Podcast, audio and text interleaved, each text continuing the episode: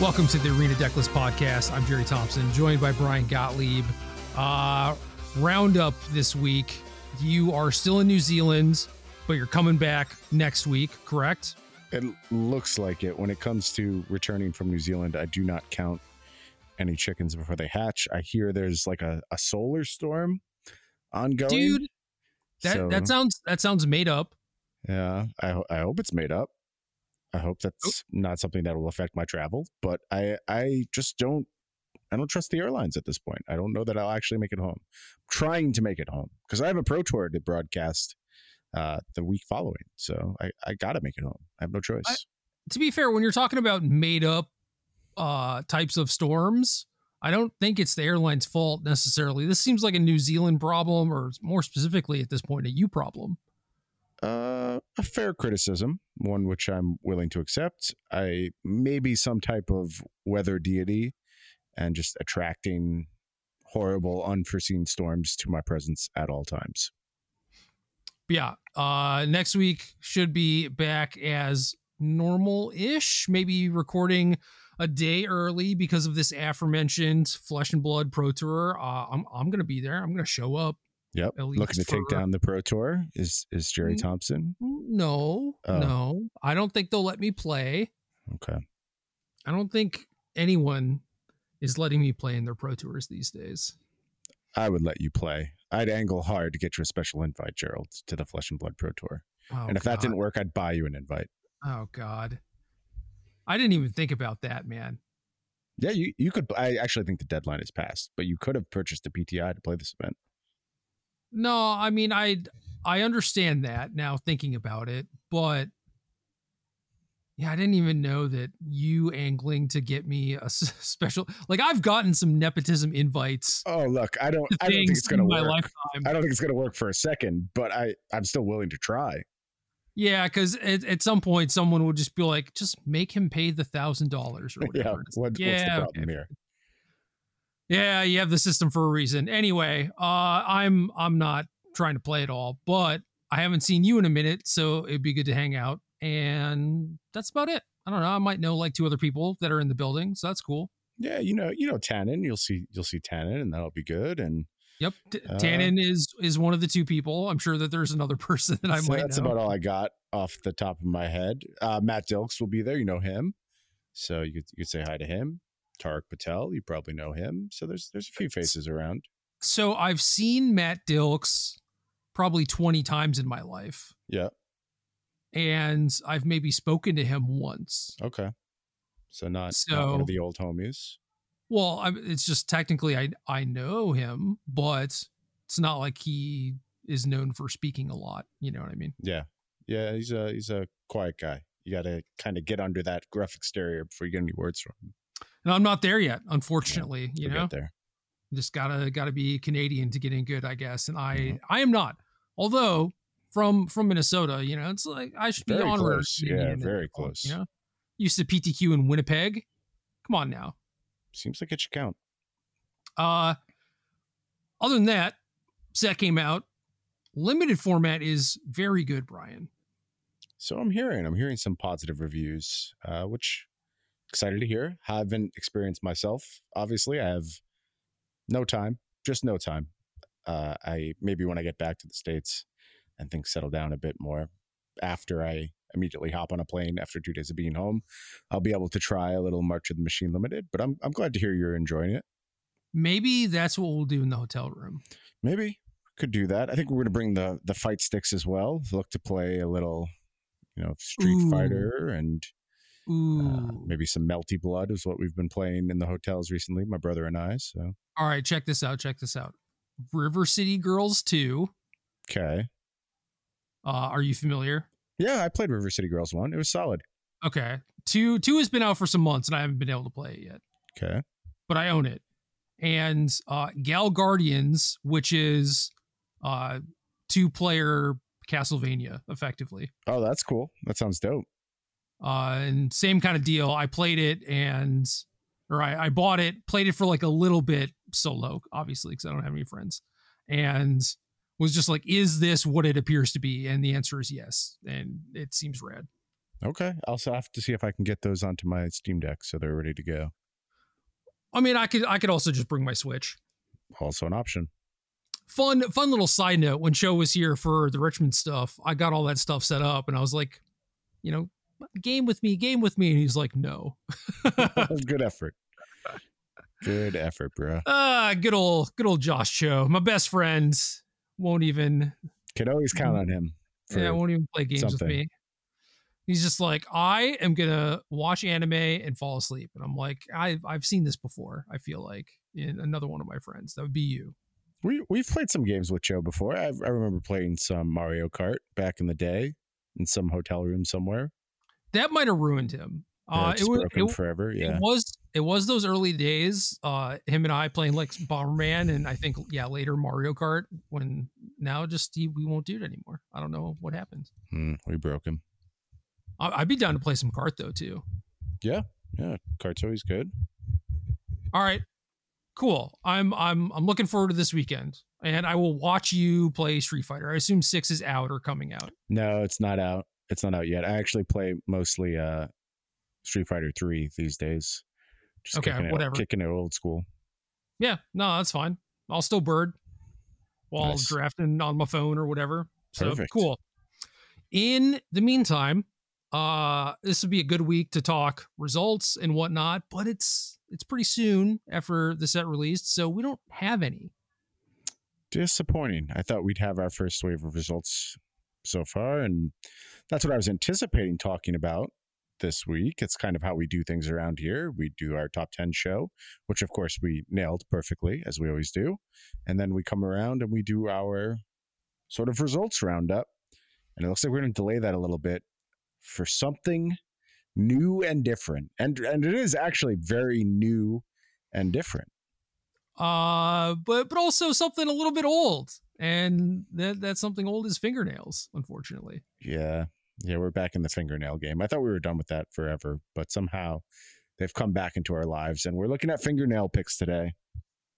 Yeah, so if I don't know if people want to follow along, they can. I don't know why they would, but uh Aftermath got mostly spoiled.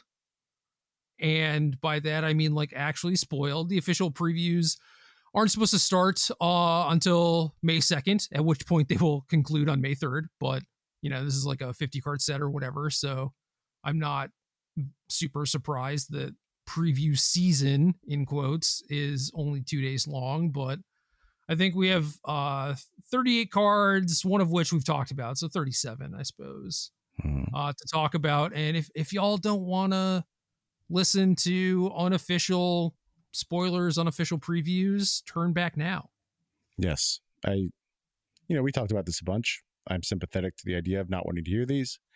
The set is out there though. Everyone has seen these cards, everyone's talking about them.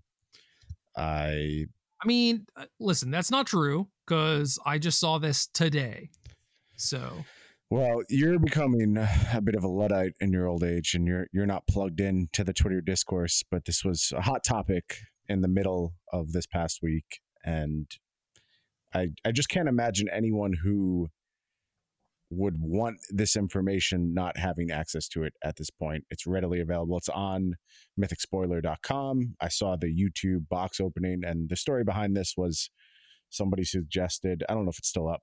That's an interesting question. Uh, somebody suggested they just ordered some March of the Machine collectors boosters, and they got March of the Machine Aftermath collectors boosters instead. And they cracked them open on stream. Seemed to have little regard for the text of the cards that they were opening.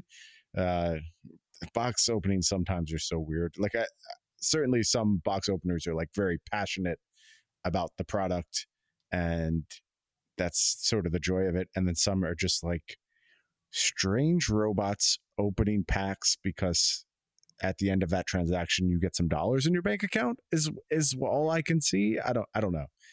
I- certainly doesn't pay for the box No, no, it should not. Although in this case, probably did because I expect that this small YouTuber, I think they had like a thousand followers when they were started opening this box.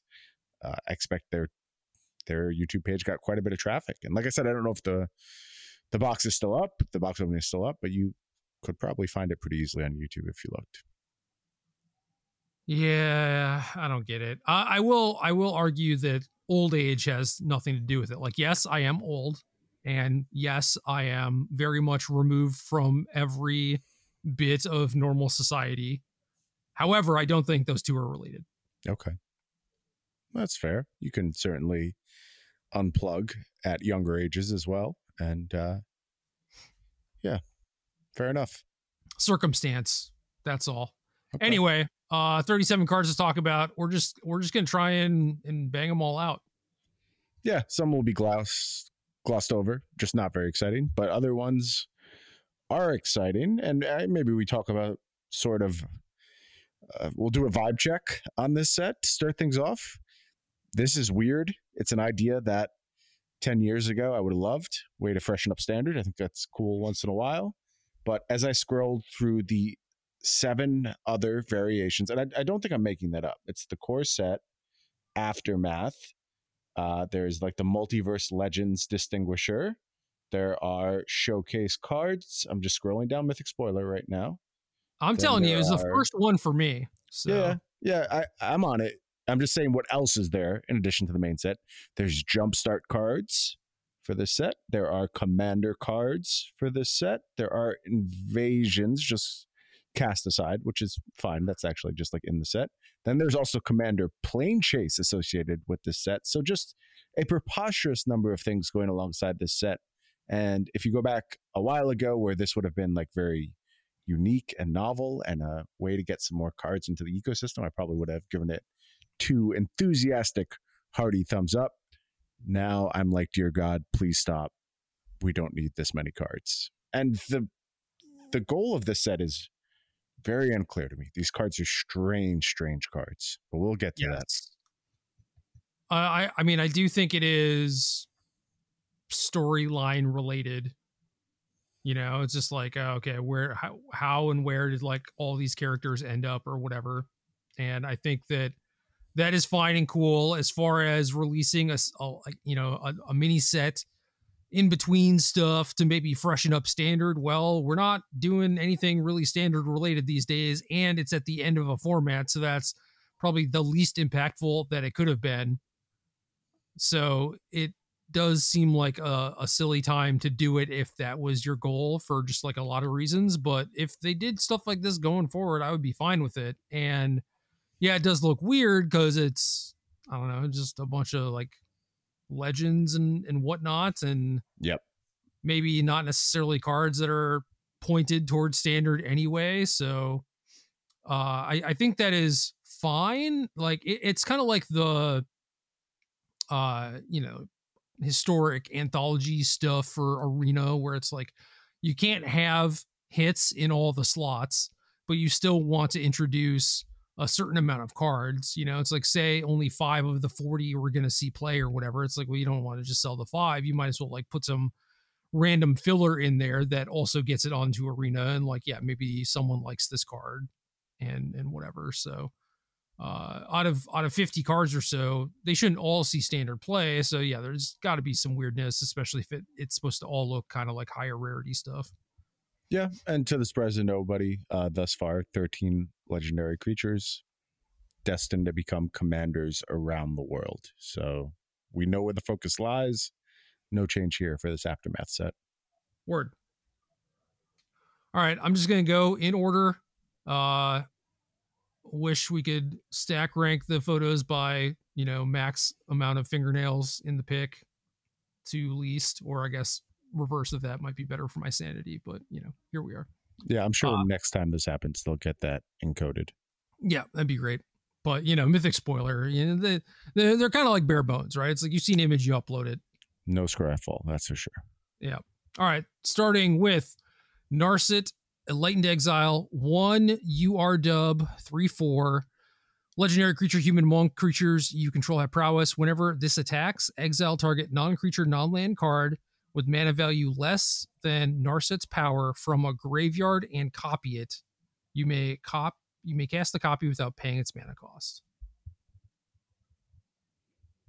Hmm. Uh, I mean, this card reads fairly powerful in its abilities. It sort of has the classic problem you expect from a card like this with no immediate impact. And even like the creatures you control have prowess. It's hard for that to have immediate impact. It is theoretically possible. You get to late game top deck situations, you know, seven, eight mana, play this, pop off with a couple spells in hand, and then you're uh, juicing up your army, ready to go, which is an exciting application. I think this card probably shines brightest in commander settings where it has some time to set up, but the, the core of it is powerful if there is a way to reliably connect with this card, or not even connect, just go to combat with this card. Yeah, I would be all about its effect. Yeah, I, I, would be all about it, but I think that's going to be a very big ask. Yeah, ways ways to give it haste would would definitely be very beneficial. Um, but yeah, not super high on this one. Yep. Uh, next up, Samut Vizier of Naktamun, one RG. Uh, is that two three? Yeah, it looks like two three to me. Bringing back that invocation frame, so a little hard to tell. Silly Amonkhet thing. All right, legendary creature, human warrior cleric, first strike, vigilance, haste. Whenever a creature you control deals combat damage to a player, if that creature entered the battlefield this turn, draw a card. Well, this this card uh, definitely wants all of your things to have haste. So, yeah, but it's not helping with that goal, and in and of itself, it's helps fairly, itself.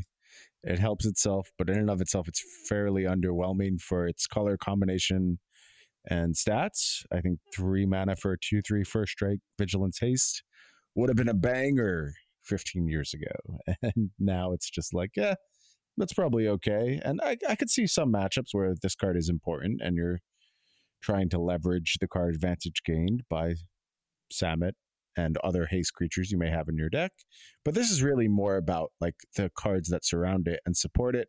And maybe it can fill a niche role of providing card advantage in a format where that's important, you know, and playing against something like, I don't know, a blue black control deck that doesn't exist and all of your creatures have haste. This seems like a very fine tool, but I don't want to build around this card. I just kind of want things to line up well for this card, and then I can theoretically maybe put it in a sideboard or two. Well, what if what if you have like a rabbit battery or some global way to give your stuff haste? You know, then you just ensure that this is always on or whatever. But like even even on its own, three mana two three will likely cantrip right? Because I don't know, presumably you're just not playing it on a turn where it's not going to connect, or at least you force like a chump block from them or something. So like three mana, two three, first strike, vigilance, haste, ETB draw card, like that's not bad.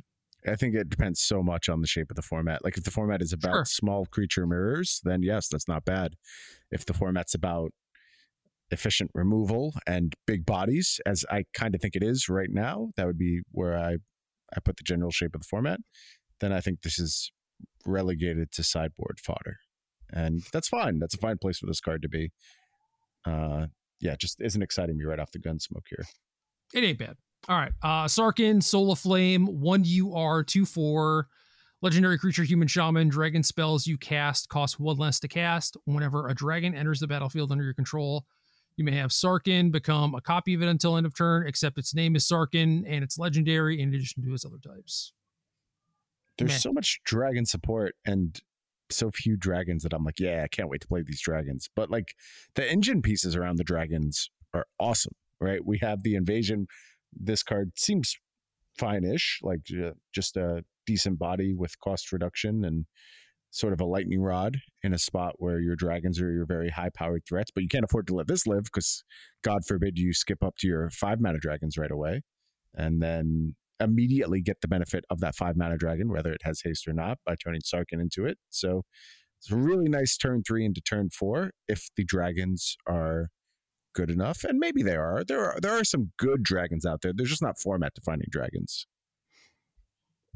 Uh, yeah, I don't think the dragons are are bad. It's like they exist and they're fine and they do stuff, but it's not glory bringer level of things where it's like you you actually want to go out and build a dragon deck because of the actual dragons you're, you're right. definitely right where it's like the support cards make you want to look for what dragons exist because you just forgot that they existed in the first place yep a weird so. time to have so much dragon support but maybe hinting at what we have coming for the future and if we get like a very dragon centric set these cards are going to be big players for sure yeah Uh, Kiora, Sovereign of the Deep, 3GU 4 5, Legendary Creature, Merfolk Noble, Vigilance Ward 3. Whenever you cast a Kraken, Leviathan. Is it wrong that I just want to stop reading? When no, I that's fine. Kraken? I think we've we've done enough.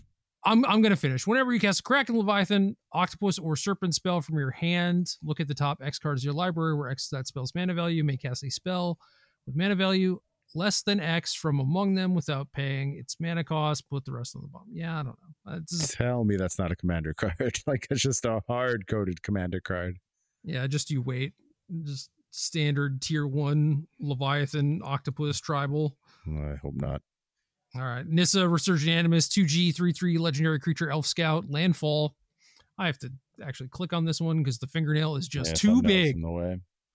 Whenever a land enters the battlefield under your control, add one mana of any color. Then, if this is the first or second time this ability has resolved this turn, reveal cards from the top of your library until you reveal an elf or elemental card. Put that card into your hand and the rest of the on the bottom of your library in random order. This card rocks. Yeah, this is this is the Lotus Cobra. I mean, like Lotus Cobra is badass. Granted, can't stack it, cost three. All very real complaints about a Lotus Cobra, but there's an extra ability tacked on here, and I think the ability is pretty generous, honestly. And it's very easy to see this card, you know, doing snowball type things like Risen Reef, Omnath type setups are very much in range with something like this Nissa card reads quite powerful to me. Yeah, first or second too is like, damn. Yeah. That's that's very nice of you. Thank you. yeah, double payoff, not bad. And also a three mana three three body. It's not bad all pretty good upside. Do you think this one could reach back to older formats potentially? It could. Uh I could see this in Pioneer certainly, and then I don't know, in the context of like, you know, tier two ish modern elves or whatever. Yeah.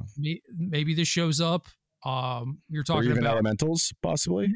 Yeah, you're talking about like actual elemental stuff. Maybe. I don't like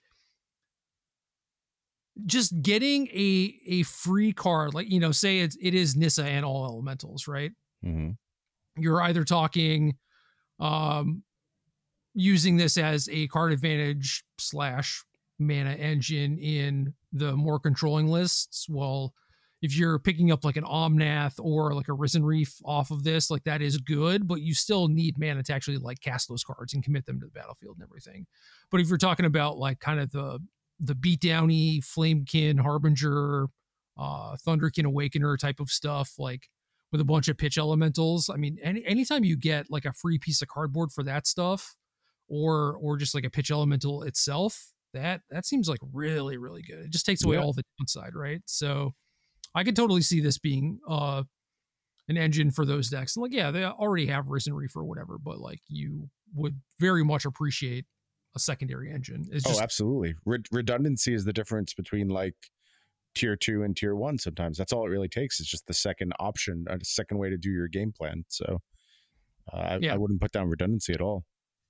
So this this with the pitch elementals I like as long as you're able to kind of ensure that you're either getting like a thing that you can use to pitch or the pitch elemental itself and you know it means maybe playing like eight to 12 of them or something. And I, I think you could really start popping off with this card. That sounds sweet.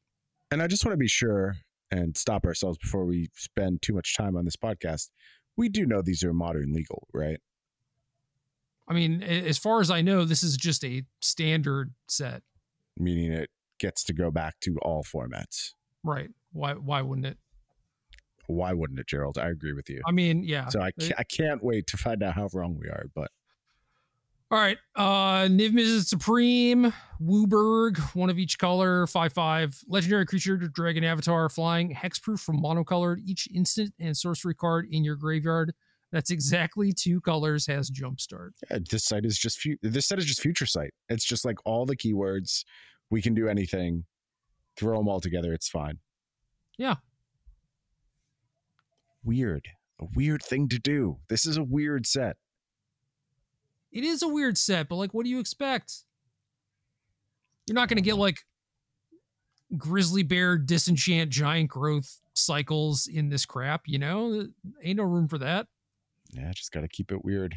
Uh, is this, it, is this a playable card? We talked about five color cards being like very attainable. These effects seem fine.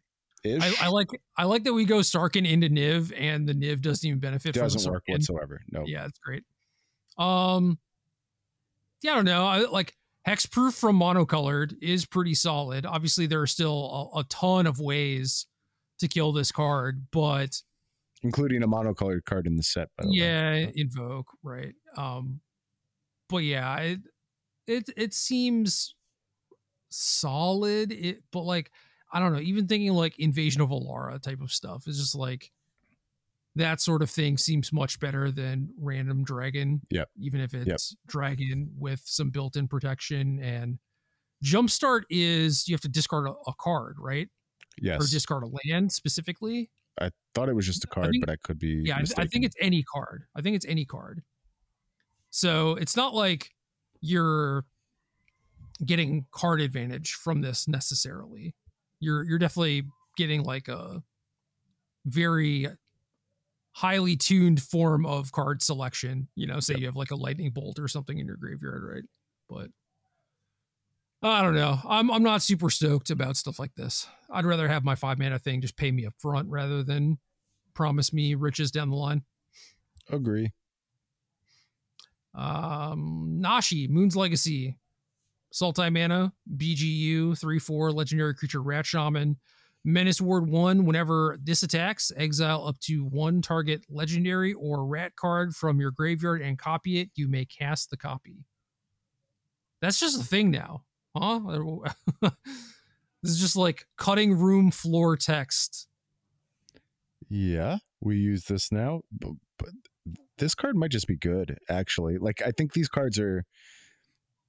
There's so many of these type of legendary creatures that I am inclined to sort of gloss over them, but you know we know one of the best decks in standard, very much based upon legendary Rats. cards. Rats, yes, of rats, course. of course. Uh, very much based around legendary cards. Three cost menace ward creature seems like a solid deal to me. We know that Ward One is quite a bit more disruptive than maybe we first gave it credit for. Well, that yeah, good. Compare this to Raffine. Four toughness ward one. How often did or does Raffine die? And Yeah. Raffine Raffine dies to cut down, and this doesn't. Good You point. know? Excellent So- point. If you want to just be like, yeah, how how likely is it that this lives? Well, pretty likely actually. Yeah, and this can buy back your Raffine that has died somehow. Should your mana be good enough? So Or neat. or you can just loot away something with Rona too. Mhm. buy it back with this. Seems Oh, like a oh, real man. card to me. There's there's no like restriction on this. Like Narset has a power restriction. This is just exile a legendary just card does it. So Yep. yeah, Rona Rona into this, you, you can like cast Koglas off this. Like who cares? Yep, do whatever you want. And there's incredible legends in standard right now. The menace ability does a lot to help to survive combat multiple times. So very possible, I think, to get several triggers off your Nashi. This is going to be a late game house when things have stabilized. Play this card. I think it's going to get a lot of work done. Yeah, this seems like a pretty top tier card to me, honestly. I don't know. Even if they do, you know, double block, kill this in combat. If, you're casting like a six drop with this, you you don't really care all Nope. that much. especially if you've like managed to trade on top of it or like god forbid you have removal spell and they double block with like fodder big thing kill big thing destroy fodder get your thing back like that's a huge swing man Yeah, or you just, you know, you are casting Koglas with this and Flame Tongue Kavuing everything, make it so they can never double block. pretty good Yeah, wow. It's weird that there's no restriction. This is just an attack trigger, not like a combat damage trigger. This is really generous. i think this card almost hides under the return legendary or rat card because you can like sort of skim through it and just be oh a rat card who cares but Right. it's actually just a complete banger yeah, like Kiora's, you know, Kraken Leviathan, or just like any card or something. It's like, Yeah. oh, you, you got me with the Kraken text. Yeah if only Kiora did the same expansion Yeah, this this card's great. Okay. Uh Danitha, New Benali's Light, 1G dub, 2 2 legendary creature, human knight, vigilance, trample, lifelink. Once during each of your turns, you may cast an aura or equipment spell from your graveyard. Wow, we're just going ham on these graveyards. No problem with that. That's never been an abusable mechanic and has Nah. uh, caused no issues ever. So just let people have access to that at will. I mean, this one at least you have to pay the mana for the card. Sure. So not not not quite as busted, but yeah, I'm sure that there's something you could be doing. I think aura and equipment are pretty tame in comparison. They tend to ban like the skull clamps of the world and everything. So I don't Yeah. know. Also, just to be clear, you, you do have to pay the mana on Nashi as well. That's it's not the same as Narset. Oh no! Oh wait. Oh, never mind. No, this card's not busted then. No, it's Nashi's still very, very good. It's still uh it's it's basically like drawing a card. I think it's better. Okay. Narset Narset is you can cast a copy without paying its mana cost. Yeah, I was like, what the hell? I dude, I hate this text. Founding of the Third Path got me the same way, where it's like exile it, copy it, you can cast the copy, and it's just Mhm. like, isn't this just Mizzix's mastery or whatever? And it's like, no, No. it's not. No. it's Okay, gotta- never It's got to have that little cheat. No, no. I, I was very aware of that the whole time we were discussing that card. I think it's very, very good still. That doesn't change my opinion. Well, it's it certainly changes mine because I thought it was just straight busted. The the only reason you feel that way is because you thought it did something else. If you had it as your baseline, I think you would still be very high on Nashi. No, I mean it's it's still the same thing with like, you know, what I said about Danitha is like, well, you just you have to pay the mana cost for it. It's not, you know, the same thing kind of like with Niv Mizzet. It's just like or or Ren's ultimate, like we talked about that too. Just all of these things where it's like, oh yeah, like your your graveyard is open season or whatever. And it's like, yeah, but all my cards cost like three and two and like are are not abusable for this. And it's like same thing with Nashi. It's like, well, you're yeah, you can cast Raffine off this, which is effectively the same as drawing a card. And we're talking about attacking with this on turn four and casting a thing. Like outside of Rona, what what do you actually have that has died so far that you would like to cast? You know, it's like everything kind of has to like, line up. How about Skrelv? Yeah, I mean that's fine. I think that's probably pretty good. Assuming that they like killed your Skrelv and then just, you know, didn't do anything else. I don't know. I, I think the body on this card is quite good. And uh it, uh, Nashi is still fine, but it's yeah, it. I don't know that you get away from Esper to to play this, maybe not. Maybe But- it's not worth splashing and green. but there there are also a lot of appealing options too. So maybe it's not just this. There it's this and you know the other stuff that is coming. Yeah, out. yeah. Some other green card, sure. But yeah, I don't I don't know, man. I I I don't like it. A, I don't like this text. F this text, but uh yeah, like even if it was just like attack trigger draw card, I would be happier with that. Is that weird? It's weird. I understand what you're saying. I think I think part of the issue is we are so overdosed on text and like exciting features that while draw a card might just be good, it's not going to motivate people to be like, ooh, the same way that this text is going to motivate people to do like that kind of reaction. And that is why text like this is all over every single card in this set. And it's not ever, nor will it ever be again, just draw a card, which would be a completely functional ability. Yeah. I mean, again, in, in the uh, lens of like commandery type stuff, there is probably more exciting stuff in commander you can do with this than in standard, right? And like more abusable things. And maybe the rat clause has more meaning, although it's not like the amount of rats we have in standard is non-zero or whatever, but There are some rats. there are some rats. There are some ravenous rats even. hmm Uh anyway. Uh Danitha, can we do anything busted with auras or equipments? Nothing immediately springs to mind. Like you can have a okay removal ish engine with like leyline binding, but that means that your leyline bindings have died.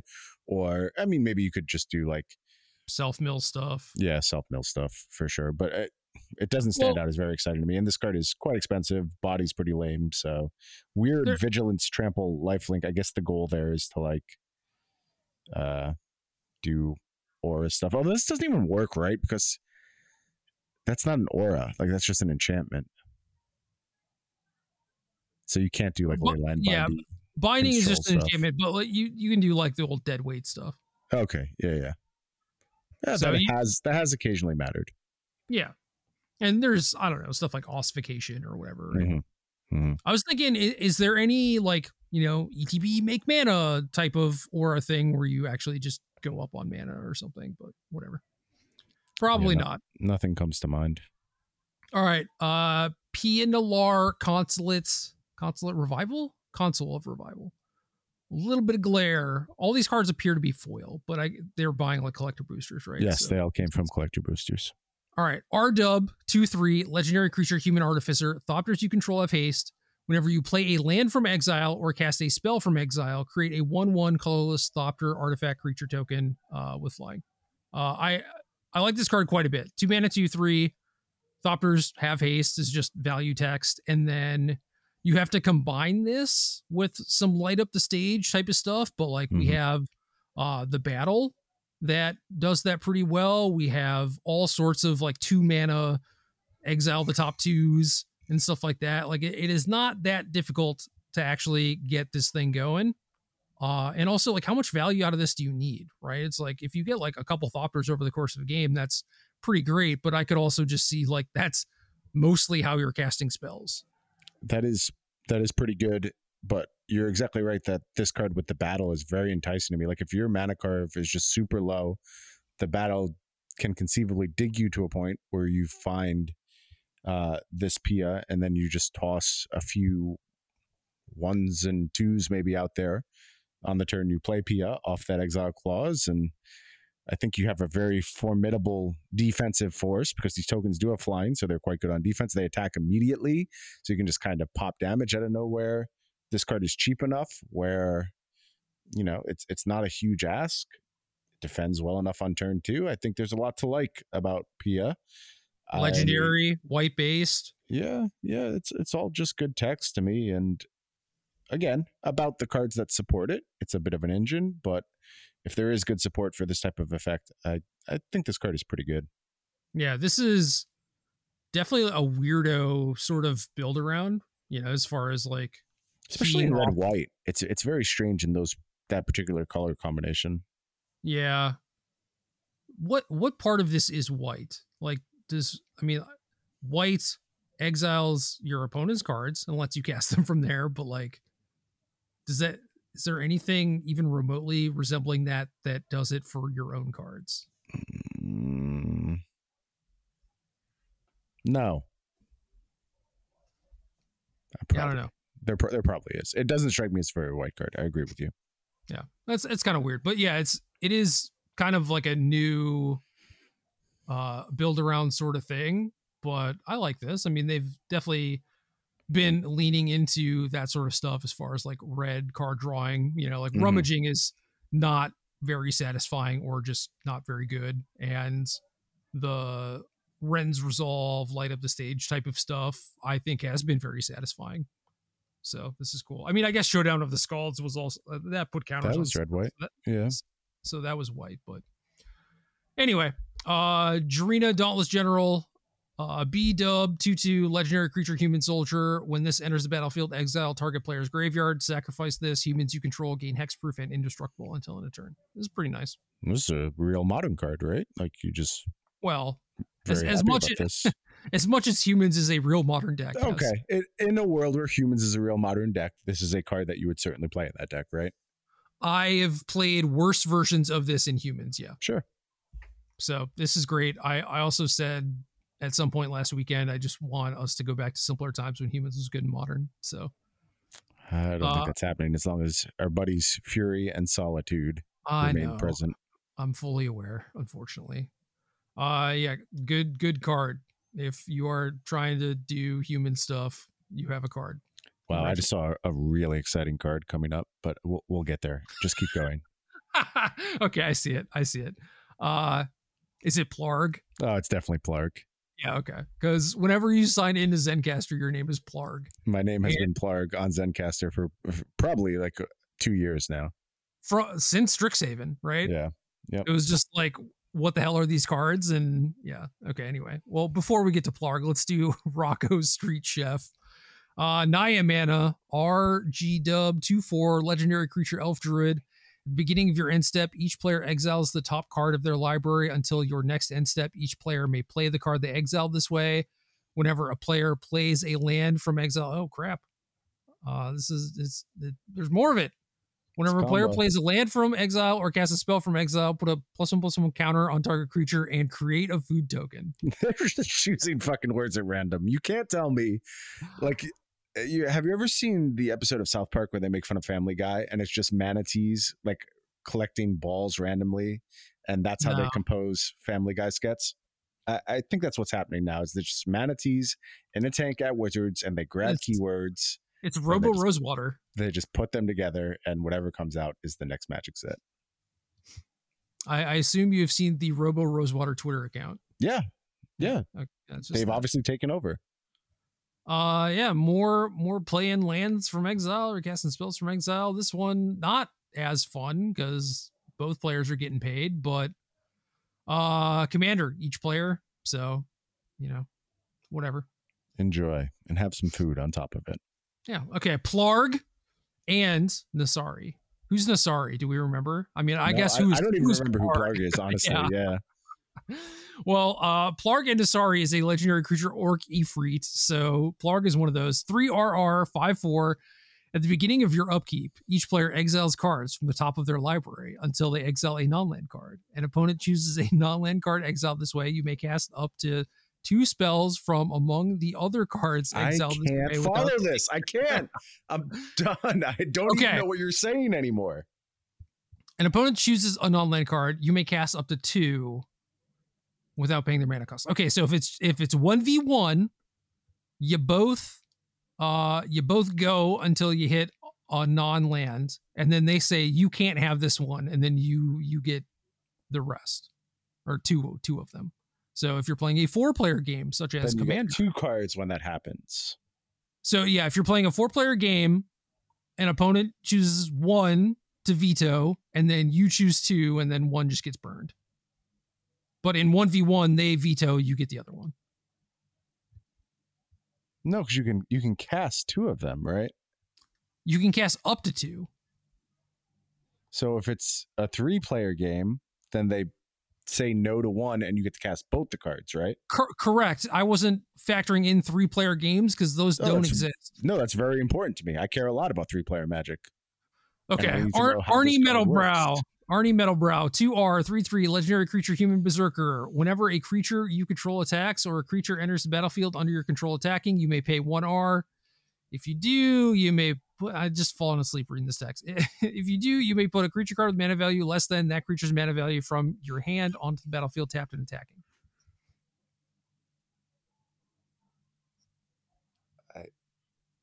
I don't know what this. I still don't understand. I I I'm sorry. Like I know this is like sort of shitty for me to just be like, I don't care. I won't engage with this. But I the comprehension you're asking on these cards is fucking ridiculous. Do they not even think about readability or like? Ah, I I don't know. I I don't know how to engage with these cards. They just melt my brain repeatedly. And maybe I've just gotten old and stupid, and I'm being dramatic, and I should be able to understand this and I'm washed as a magic player, and that's why I can't put together exactly what Arni Metalbrow does. But I can't. I'm sorry. I I I think I get it, but also I you know these are just SAT problems. Yeah. Uh, the text of uh, whenever a creature enters the battlefield under your control attacking should just be banned. Do we really need it? Like that's the question I feel like is never being asked. Is like, does this card really need this? Is it worth? It, it does because it's self-referencing.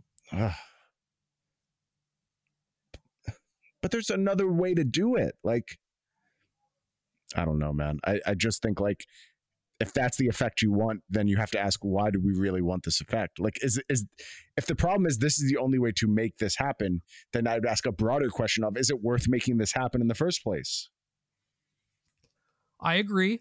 I guess they're just out of stuff. Like, frankly, like a game that's been around for 30 years, how many unique ways can you do things? And if you're not just reinventing the English language to suit your needs, then you're probably going to hit a wall at some point. There's already like two unique sort of things like playing cards from exile and benefiting and then like Narset Nashi, like exiling stuff and casting copies, or like those are new things.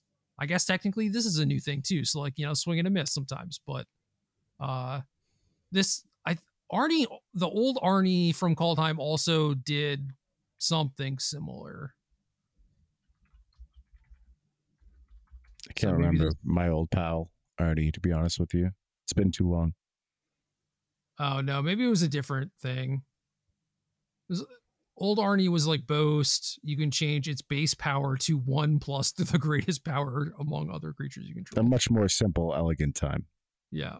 All right, let's let's get off our boy Arni. Uh, open the way, XGG sorcery. X can't be greater than the number of players in the game. So two if you're playing a three-player game. No, Ah. no, it's three. It's three if you're playing a three-player game. I'm sorry.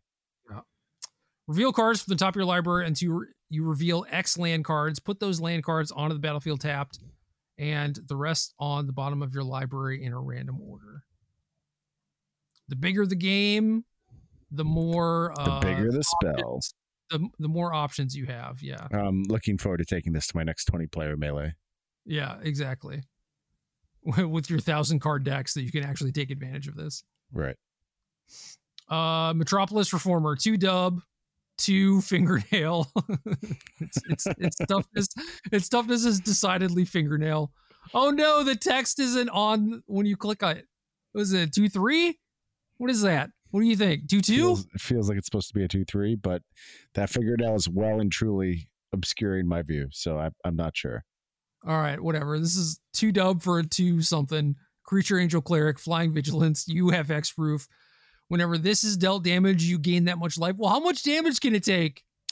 Oh, maybe it is like four in that case. Then that would be a very strong card if it's four. Trying to see around the fingernail, but I just can't. I I don't think it would be that strong. I think it's a two three. I'm gonna guess two three. Okay. Uh, you have hexproof is nice text sometimes, very niche text. Sometimes Gaining life is nice. you remember the Starts- old the old blue green gifts ungiven uh, early harvest deck. Yeah, absolutely. So this was extended. Uh, heartbeat of spring, and then you Yep. like brain freeze some people, right? Yeah.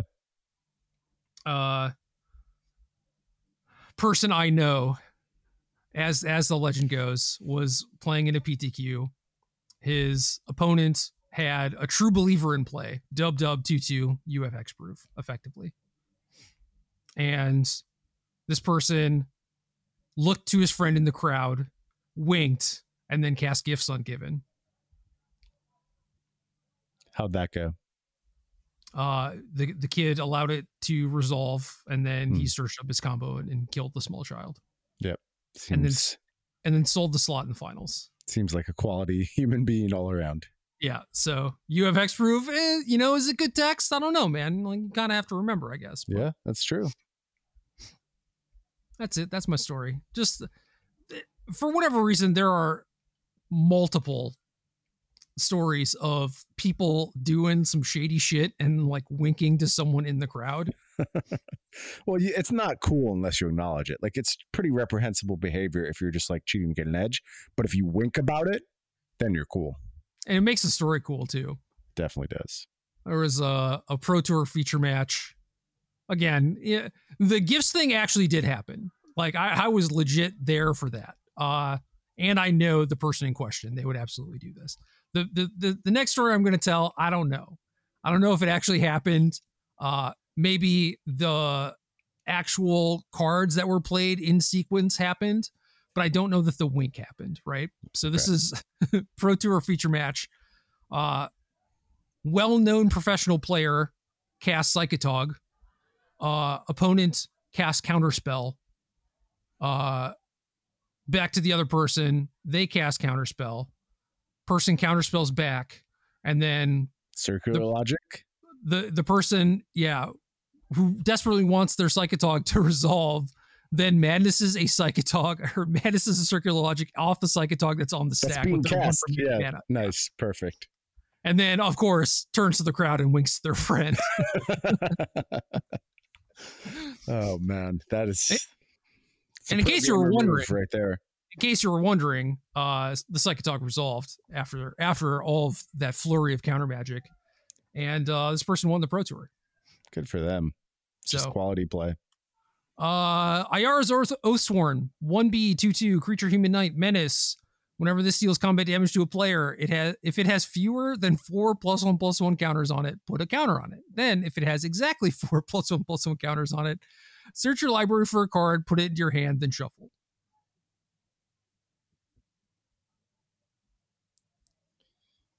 Okay. Uh, I guess I can do these things. That this card seems okay to me. It's it's weird. Again, like every card in this set.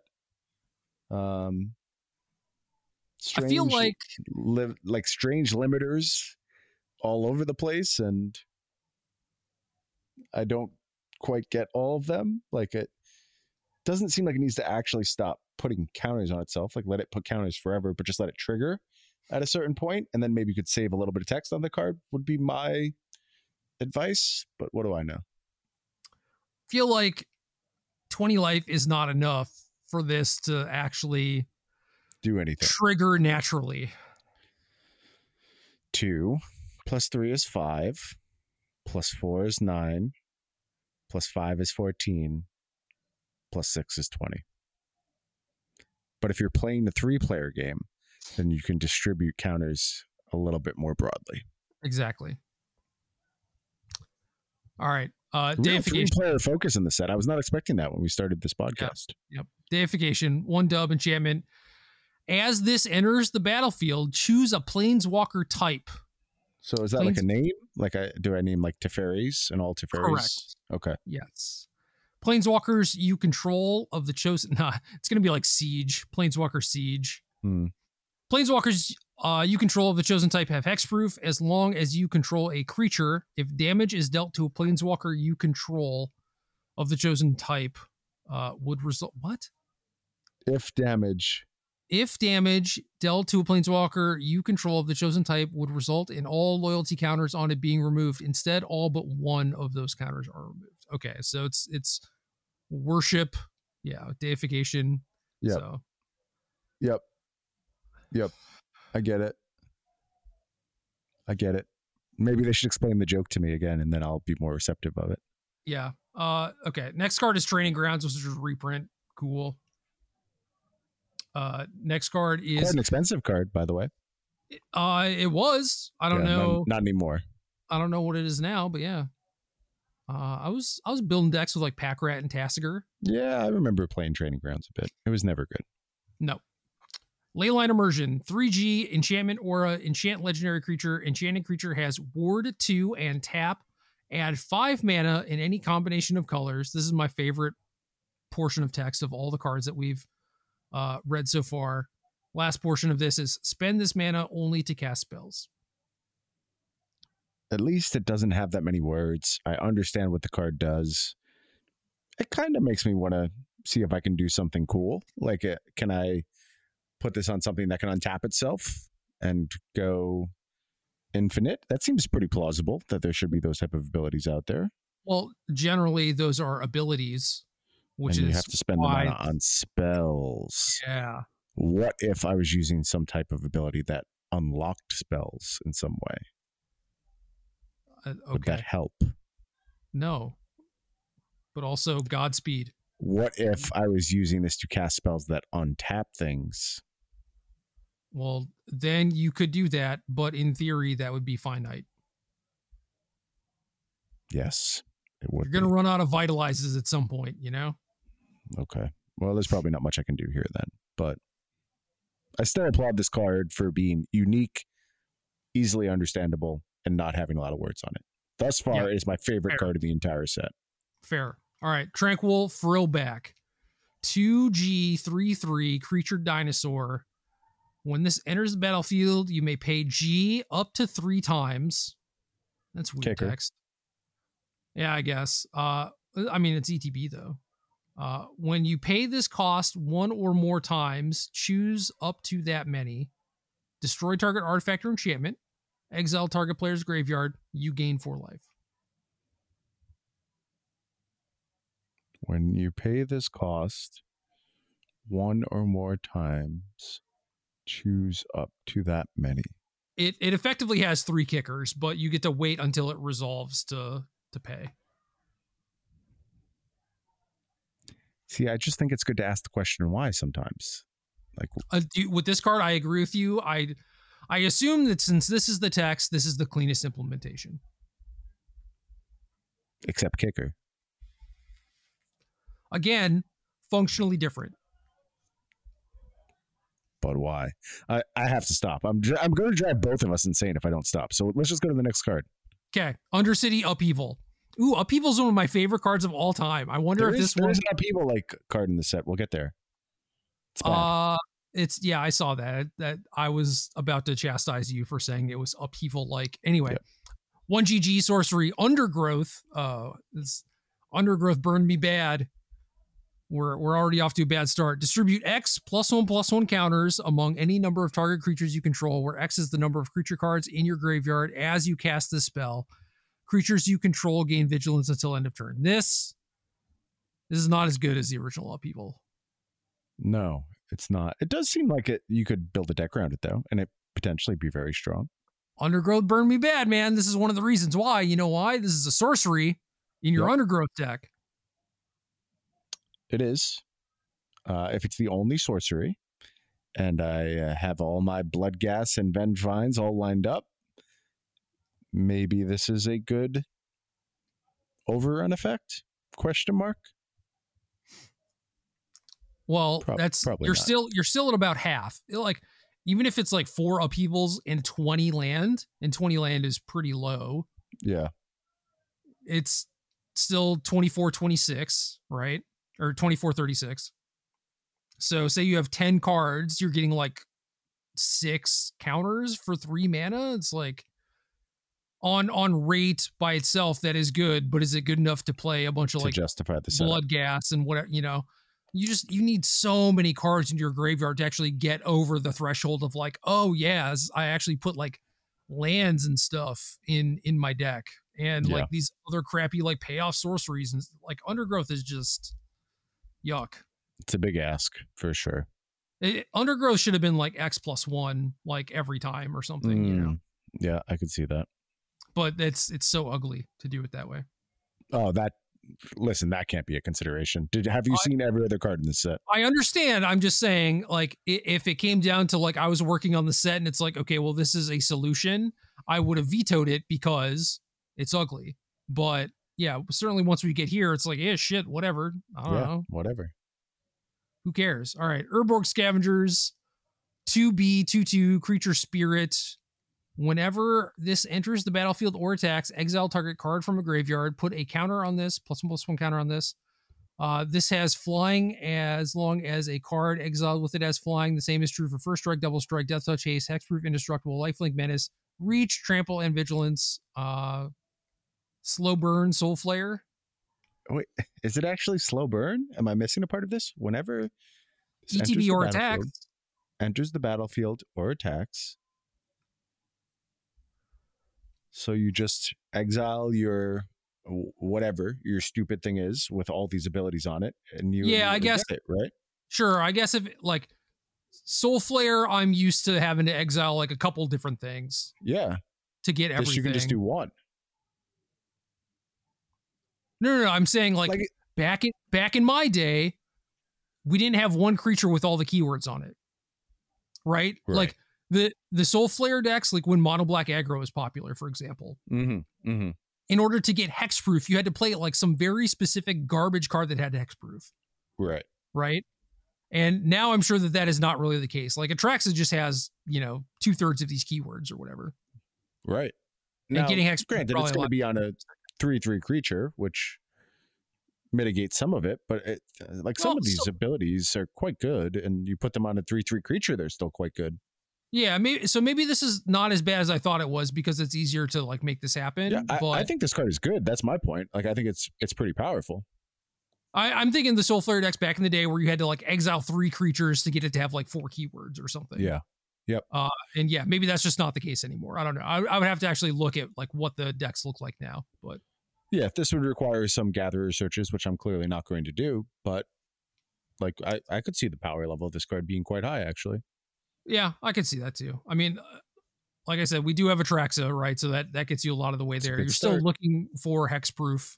Uh, off the top of my head, I don't know what the best slash like least offensive card you could slot into your deck uh, with hexproof is or whatever. But Pioneer also had a lot of pretty decent self mill options that we don't really have in standard, right? So Yeah, that's true. maybe it's harder. But if you are just assembling A plus B, then it's not that bad.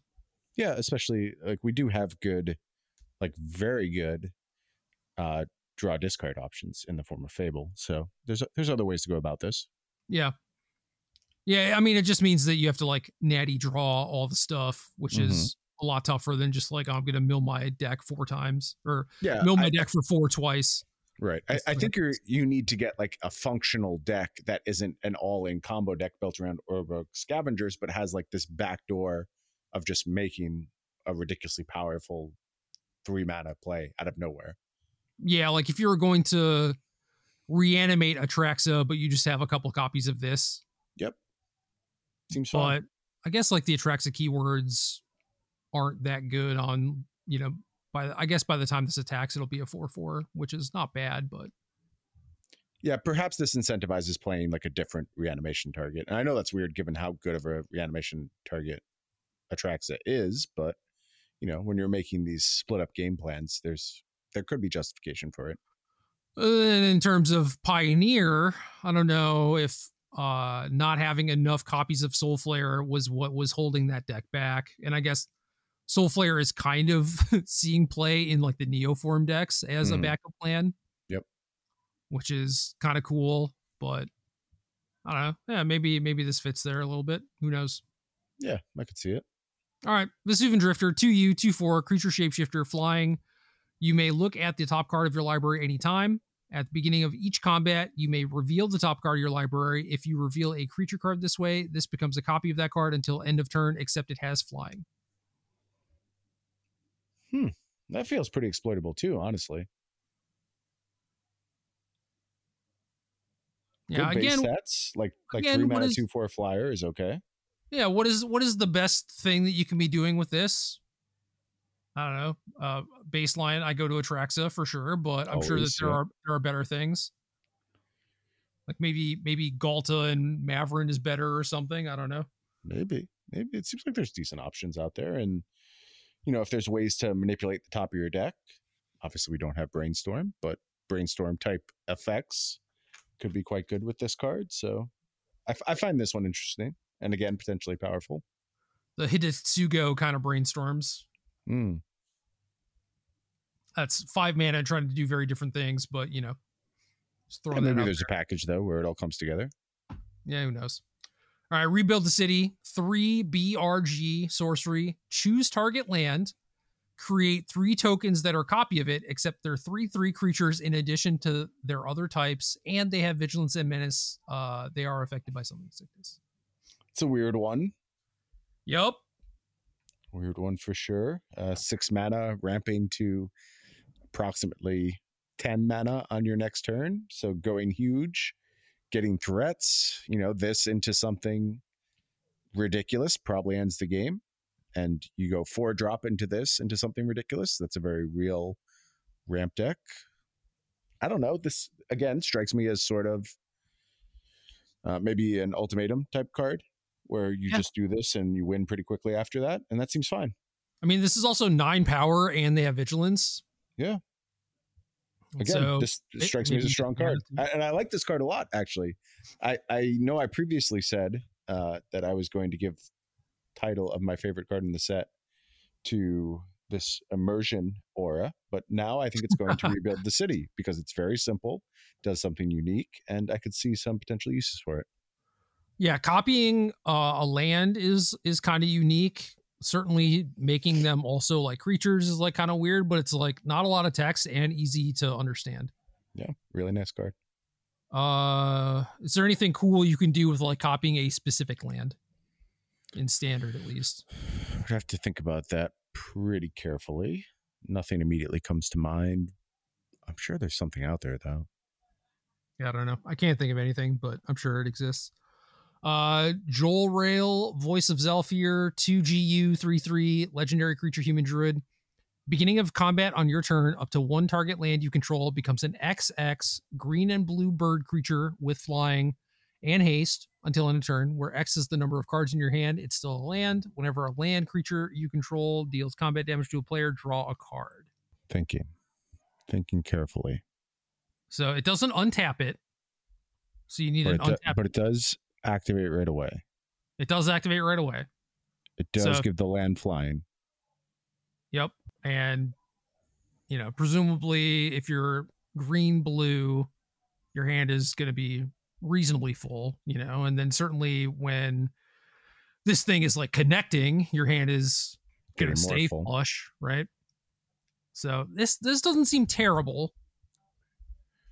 It's just Yeah, I'm- I'm- expensive, but is know. expen- I'm having a hard time with this one. Like my my first instinct is to write it off as terrible, but as I think about it more and more, I I think it's good but not playable. I- Is that like an actual place for a card to hit? I don't even know if that's possible. Where Yeah. I can absolutely. I, I believe in like this card doing something unique, and it seems like I can imagine eras in the past where this card would have been quite playable. Um. Oh, this is the buy a box promo. Oh, okay. Yeah, it, it's a cool card. I'm I'm not willing to write it off entirely. I think it may be more powerful than I'm giving it credit for, but even still, I, I do think it'll come up a little bit short. Yeah. Uh, I think so too. Just like obviously, there's a lot of competition in the the five mana slot. Like this on turn four, without any sort of acceleration or anything, isn't giving you a whole lot, right? You're just No. like three three pass. Yeah. Um, I guess. Well, whenever a land creature you control deals combat damage to a player, draw a card. Like, I wonder if there is a way to utilize that a little bit better than just itself. Like obviously there's like Wrenn and Realmbreaker type of things, but that doesn't help on again unless you're like ramping. Yep. Yeah, and But- of course we just talked about rebuild the city, but I want to do something more with my nine Yeah. mana that I now have. So Exactly. But yeah, if you get to play this on five, hit your opponent for five, draw a card, and like you still have this thing threatening, like that is that's a pretty good setup. That's a good tempo swing, you know? That seems it's fine. not bad. It's not bad at all. I guess combat damage to a player draw cards. Like if you're sniping a planeswalker, then you're not getting the card, but obviously that's still fine. Just a little bit of a downside. Or battle, I suppose, too. Mm, This that's true. This kills, this kills battles immediately for the most part. Okay, that's neat.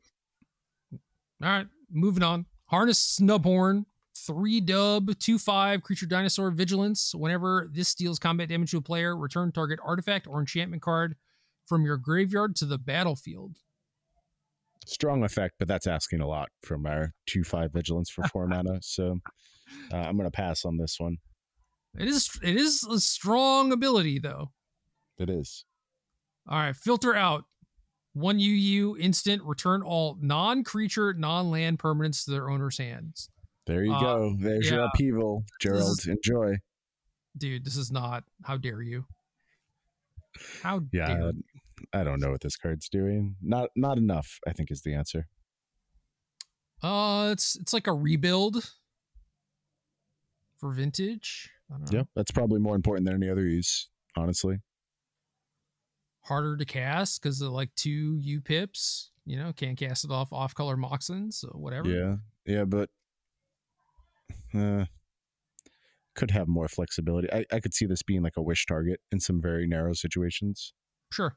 Yeah, this is likely better than random three mana bounce. Anyway. Yep. Uh Animist's Might, 2G sorcery. This costs two less to cast if it targets a legendary creature you control. Target creature you control deals damage equal to twice its power to target creature or planeswalker you don't control. This card's quite good. Yeah, I mean, we've talked a bunch about potentially expanding the color pie of these legendary decks, and this seems like a very good reason to do so. Like a one G, pretty reliable removal spell for both creatures and planeswalkers is about where I want to be uh, for this cost. And you know, sorcery speed does kind of suck for sure, but I I think you can get around that when it's cheap enough, and uh, this does strike me as a playable tool for any broader legend decks that are stretching to these colors. Yep. Campus renovation, three R dub sorcery, return up to one target artifact or enchantment card from your graveyard to the battlefield. Exile the top two cards of your library until the end of your next turn. You may play those cards. Mm, I mean, we've seen this effect be standard defining at four mana. Five is a little harder, but it comes with some upside, and there are some big time enchantments and artifacts in the format right now. So I don't know. There may actually be like a better version of this effect floating out there right now. If not, though, and this is unique, this could potentially be a very big deal, actually. It's it's not unique because uh let me see. Invoke Justice. Invoke Justice is just permanent. Okay. It, do, it doesn't give you like the additional cards or whatever, but Invoke Justice is like, well, you can do Sanctuary Warden or uh the like Gate to Phyrexia or Portal to Phyrexia or whatever the nine man artifact. But we just talked about redundancy, and like here's some more redundancy for those type of setups. Well, there's there's also the white black battle. Uh, I don't remember the name of that. I'm gonna find that. Was that also permanent? I believe it's it's non battle card. Okay. Well, now there's lots of redundancy. Invasion of Tolvada. Three B. When this enters the battlefield, return target non battle permanent from your graveyard to the battlefield. Yeah. Yeah, I don't know if you can go all in on this idea where just like there are enough banger artifacts and like basically draw discard effects, uh, plus, you know, besides Fable that you want to play and reliably set up your bin that you have these sort of broken, expensive things coming back. Maybe that seems kind of plausible to me. Yeah, I, I basically just don't like this because of how narrow it is. And it, it's also funny where this is your big payoff, and then it's like, oh, well, you also get like a little draw to you on top of it or whatever. And it's like, well, it doesn't really matter because I put my nine mana artifact into play. You know? Yeah, it's it's strange, but I, I could see a scenario where like you have to do that thing and also dig towards like sweeper or your next reload. Like it, sometimes you need to do this multiple times, right? Like they disenchant you, just True. change them to Yeah. the next effect. So No, it's it's definitely nice. It's just like how how often is that actually going to matter? yeah, I'm I- not sure. I think it's not a ton, but it's still like okay, yeah, you get a little pork chop at the end. Cool. Yeah, a little wink and a nod, if you will. A little wink and a little madness of a circular logic. Yep. All right. Blot out to be instant. Target opponent exiles a creature or planeswalker they control with the greatest mana value among creatures and planeswalkers they control. Awesome effect. Awesome effect. Very important to have in standard. So this is uh, you know, kind of subtly game changing potentially, but you don't really have to say a lot about it. Just good removal. Okay, so Soul Shatter was the same thing except sacrifice. Mm-hmm. And this is exile, so it's it's effectively the same thing, but better. Potentially better. Yep. With the highest mana value, greatest mana value. They changed it from highest to greatest. Is that weird? That's kind of weird. Yeah, Yeah, it's weird. I mean, it's the same, but I don't know. Just Whatever. a little All right. Coppercoat Vanguard, one dub, two two creature human soldier. Each other human you control gets plus one plus zero and has ward one. There you go. Another- Get your standard human deck going. Yeah, another little human solid card. Cool. Uh Feast of the Victorious Dead, B dub enchantment. Beginning of your end step. If one or more creatures died this turn, you gain that much life and distribute that many plus one plus one counters among creatures you control. What is at the beginning of your end step? If one or more creatures died this turn, It's like if 20 creatures died, you gain In your twenty life and 20 distribute player- free for all game. Yeah. Yeah, I feel like this is potentially a player in the three player metagame, but we'll have to see. Maybe. It's hard to say. Uh Tolarian Contempt, 3 UU enchantment. When this enters the battlefield, put a rejection counter on each creature your opponents control. At the beginning of your end step, for each opponent, choose up to one target creature they control with a rejection counter on it. That creature's owner puts it on the top or bottom of their library. So, like Slow Burn Wrath of God.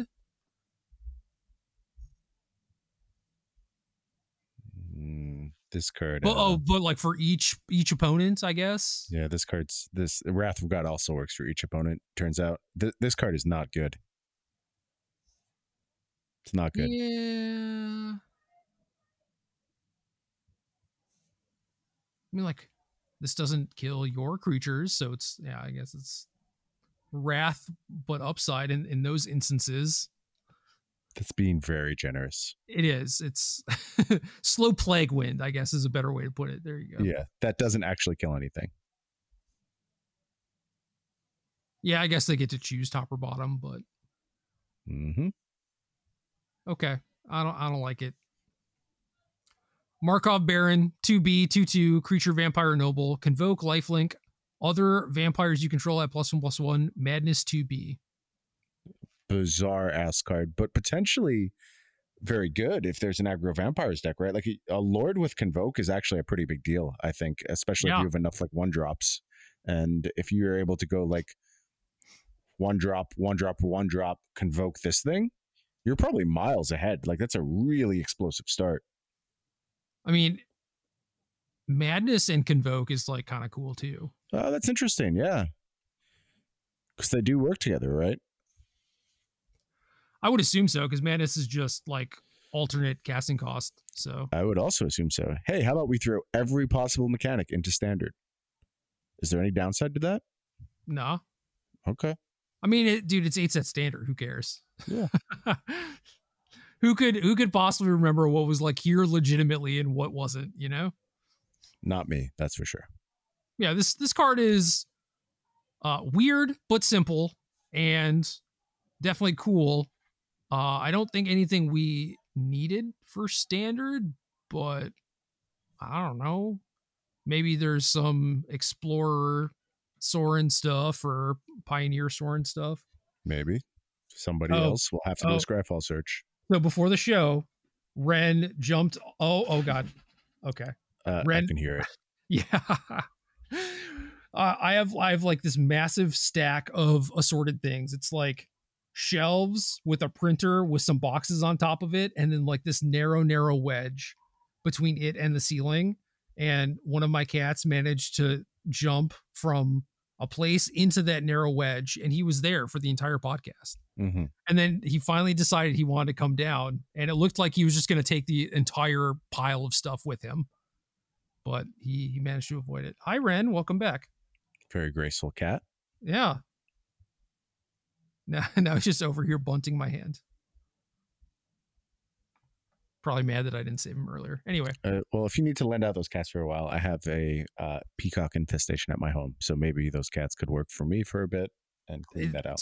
it sounds like the peacock was kind of kicking your cat's ass, though. That's that's an unproven theory. Basically, something was kicking the cat's ass, and you know, I assumed it was just standard wild animal until a peacock showed up at my front door today, and now all bets are off. Literally anything could be going on in those woods near my house, and I don't know because I was not expecting a peacock to stroll through the neighborhood. But Oh, Ren Ren is being so nice and cuddly. He's on my lap. He looks he looks very sleepy still. He's just like bunting my chin. He's being all that box exploring. Yeah. This is normally how he reacts when I've like just fed him. So I don't know. Maybe he just like found the new space and for some reason is like super thankful to me. Yeah, really appreciative of a new spot to hide. Uh, I'm gonna have to move the the helper ledge that he jumped from because Yes, you are. He did make it that time, but I I can't guarantee that he's gonna make it in future attempts. So No. anyway, three cards left. Reckless handling, one R sorcery. Search your library for an artifact card, reveal it, put it into your hand, shuffle, then discard a card at random. If an artifact card was discarded this way, this deals two damage to each opponent. I might say something stupid. Okay. I think this card is modern playable potentially. Like trash Um, for treasure nonsense. uh, maybe that or I, I often talk about a Jund deck and I built a long time ago in Legacy that used Gamble to find key pieces. And a lot Mm. of those key Yeah. pieces that I was finding, it was actually Chalice of the Void, like where normally you just lose to Storm. You had no real way of ever interacting with them or like Burn or uh, just a huge, huge swath of decks that I actually used Gamble for Chalice of the Void to beat throughout the weekend playing Legacy Jund. And this can just like do the same thing against rhinos where you can go grab your your stupid chalice when you need it or there's just a lot of really really good artifact hate cards and I find this effect, while inconsistent, when you combine it with zero cost artifact hate cards, Tormod's Crypt, Chalice of the Void, a host of other ones, you can actually find yourself in a really, really good position having access to that reliably. And I think it's kind of a cool thing to do. It's not something I see a lot of other people do, but I think you could get away with it at two mana as well as one mana. So I'd be interested to see if we could give this a shot in modern. Two mana is way worse. I will say that. For sure. For sure. And modern's not really in a place where outside of things like rhinos and living ends where the artifact hate cards are that powerful or that necessary. Yeah. yeah, you have to find a pretty broad suite of hate cards that are like really outcome determinative. That's the hard challenge with a card like this. Yeah, I mean, there were metagames when that sort of thing would have been awesome. Yep. Right. Uh, but it's like we, we don't really have any dredge sort of stuff that are that's just like scooping to a Tormod's Crypt or whatever. So yeah, or you know, uh, th- there's a lot of instances like that's why it's interesting because you could like do stone brain type stuff you could do the what was the card that was like an anti-tron card which is not very good against tron like void something or other um void mirror yeah which void also mirror. is good against cascade yeah so like there's there's some options out there i don't know i don't think this is a good idea yet but i do think this card is interesting it is interesting uh, i will leave it at that Death Rattle Oni, 6B, creature demon spirit, 5 4, flash. This spell costs two less to cast for each creature that died this turn. When this enters the battlefield, destroy all other creatures that were dealt damage this turn. This is just a one mana flash creature, as far as I'm concerned. Like, there's got to be ways to do this reliably. You talking Especially, about in your three player games or just no, in, in, real games actually this time. like let's just go back to you know red black sacrifice decks or yeah. Uh, it just doesn't seem that hard. And I think like this card actually might set off the most alarm bells for me in the entire set of a card that could actually like change formats, be format defining. It could be this one, which is a little weird given it's sort of an innocuous uh common or uncommon. There's no commons in the set, an uncommon that we're talking about at the very end here. But yeah, Death Rattle Oni might be the most powerful card in this entire set. I think one or two is pretty easy. It's trivial. Getting to three is tough. And then at the end of that, you're getting a one mana five four, which is not even that impressive. Like you can get two mana five fours uh from like uh the vehicle like Mukotai, Soul Ripper, or whatever, like that sort of stuff without even having to work for it. And that sort of stuff doesn't even really see play. So I don't know. Maybe maybe if there's a way to to do this where you're consistently putting out like bodies of that size or whatever maybe it's more impressive but it's just like oh i'm doing my sacrifice thing and here's like a random 5-4 it's like well it, the random big body doesn't really matter all that much but i think it's going to be so so easy to achieve like the fact that it's flash means that any kind of trading you're doing any kind of like block sacrifice sack my food here comes my cauldron familiar thing that you're setting up extremely reliably. Okay, it, listen, if we're talking like cat oven, then yes, this is a lot easier. But I thought we were talking about standard. No, no, I was. I'm sorry. I, I broke the mold a little bit, and I'm going to other weird format. Pioneer, certainly, you can talk about it in that context. Pioneers, uh, Pioneers, much easier to accomplish this. Yes. Yeah, and, and I think it'll be good enough. Like F- Flash is really the determining the determining factor here for me is it's just any time you want to do these shenanigans, this card is ready to go, and that's really yeah. exciting. And then the uh, sort of reads like trinket text or whatever, but the execute on this card is certainly better in older formats with like Mayhem Devil and stuff. Not that Mayhem Devil really needs like a ton of help or whatever, but no, you know, even if, going back to cauldron familiar, stuff. right? Like just make your block with your cauldron familiar. It dies, sack yeah. your food. You have the one damage laid up. It, it's actually quite impactful. Yeah, I, I, was mostly saying like if you have Mayhem Devil, then you probably don't need a lot of help to just kill all of the creatures. To, to wrath everything, sure. Yeah, but but this does make it a lot easier, and there are definitely situations against like mono green devotion, for example, where they mm-hmm. have four toughness things and it takes a lot of time, or multiple mayhem devils or whatever. So this this could help. Yeah, I could see that. Yep. All right. Finally, Cosmic Rebirth, one G dub, instant, return target permanent card in your grave or choose target permanent card in your graveyard. If it has mana value three or less, you may put it onto the battlefield. If you don't put it onto the battlefield, put it into your hand, you gain three life. Broken. Is it?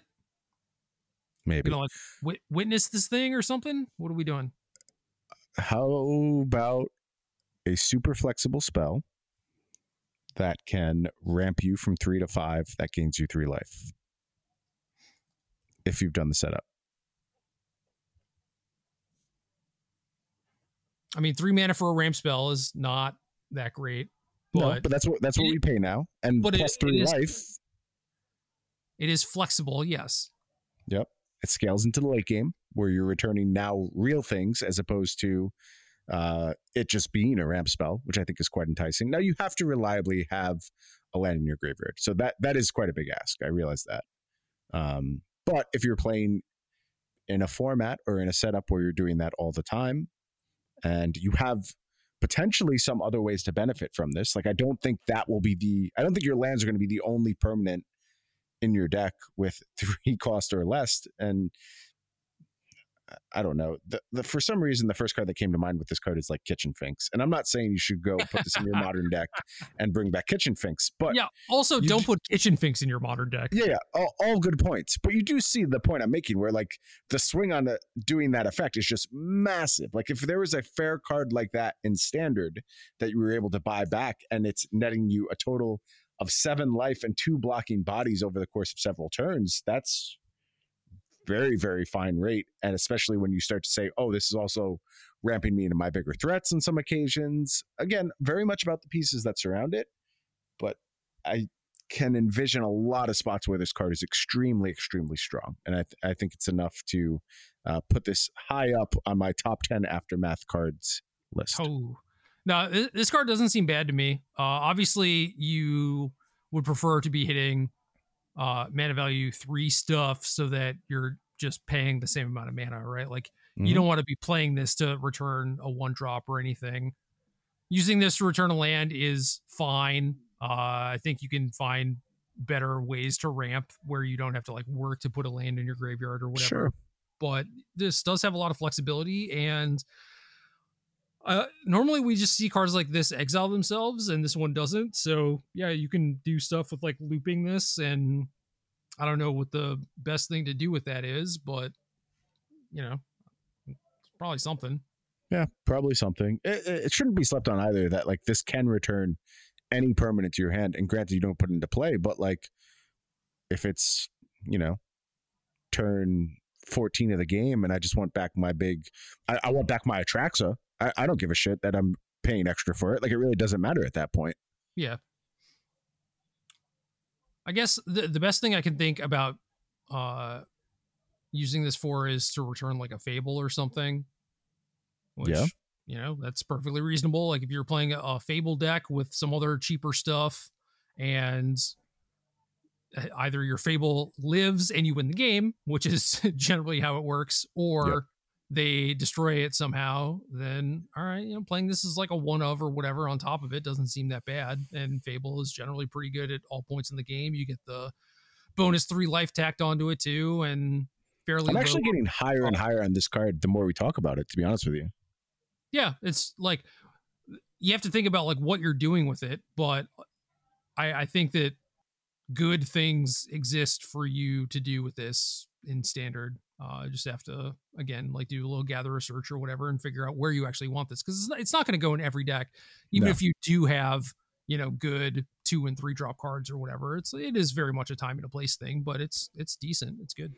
Well, instant speed too, like Yeah. surprise blockers out of nowhere. That's that's a pretty rare thing. Yeah, instant's good too.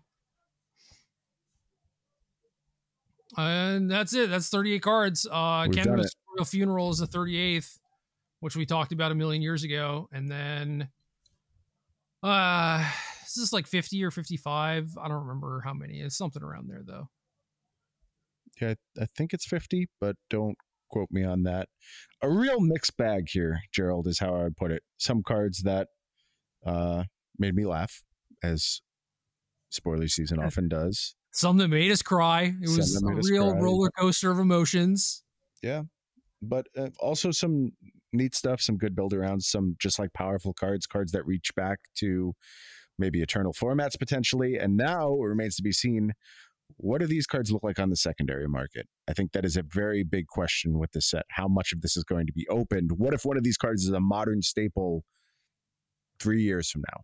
I mean, if it's four years, it's been reprinted, but three years from now, you know, and there's not a high number of aftermath that has been opened, what happens with that card? I think it's a, a very real question, and I'm curious to see what happens there. Yeah, I mean, I th- I think if they were somewhat concerned about it not being highly sought after, not highly opened, then gearing it a little bit more towards commander is probably the way to go because that sort of ensures that a decent amount of it is going to get opened. Uh, and- just like a note, this card was available for pre-order via Amazon through Wizards, as all sets are now. I think uh, pre-order price was slashed dramatically, dramatically, and is, is much cheaper than it's originally offered for. A lot of retailers upset about that. I hear. So as uh, Wizards is just undercutting everyone. Yep, and so maybe not flying out the door on the distributor level. So we'll, we'll just see. We'll see where this lands. That that's definitely a weird little wrinkle. Yep.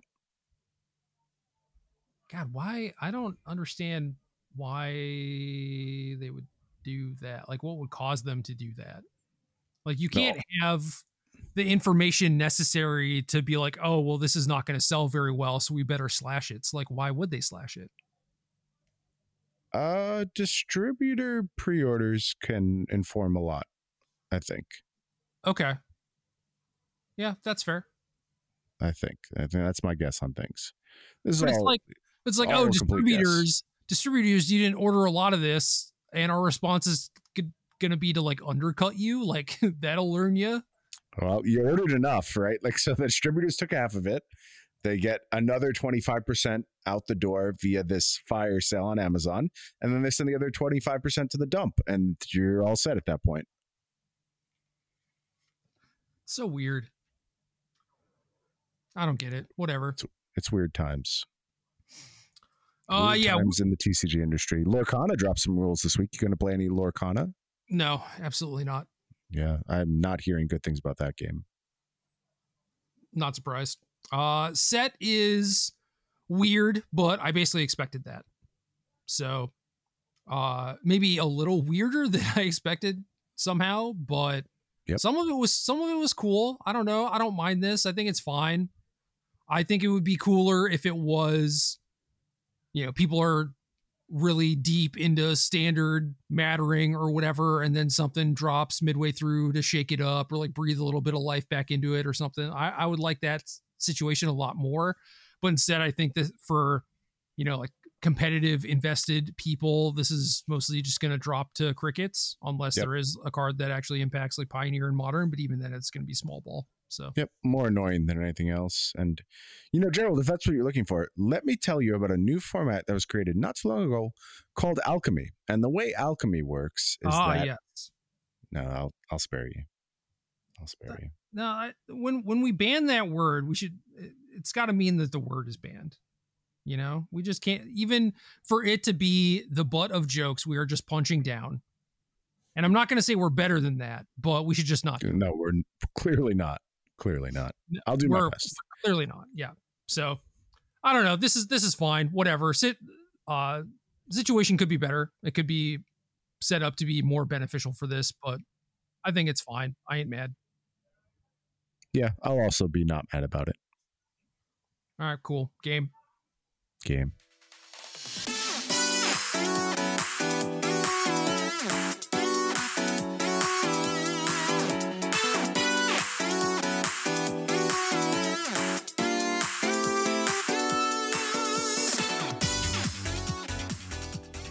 Good luck.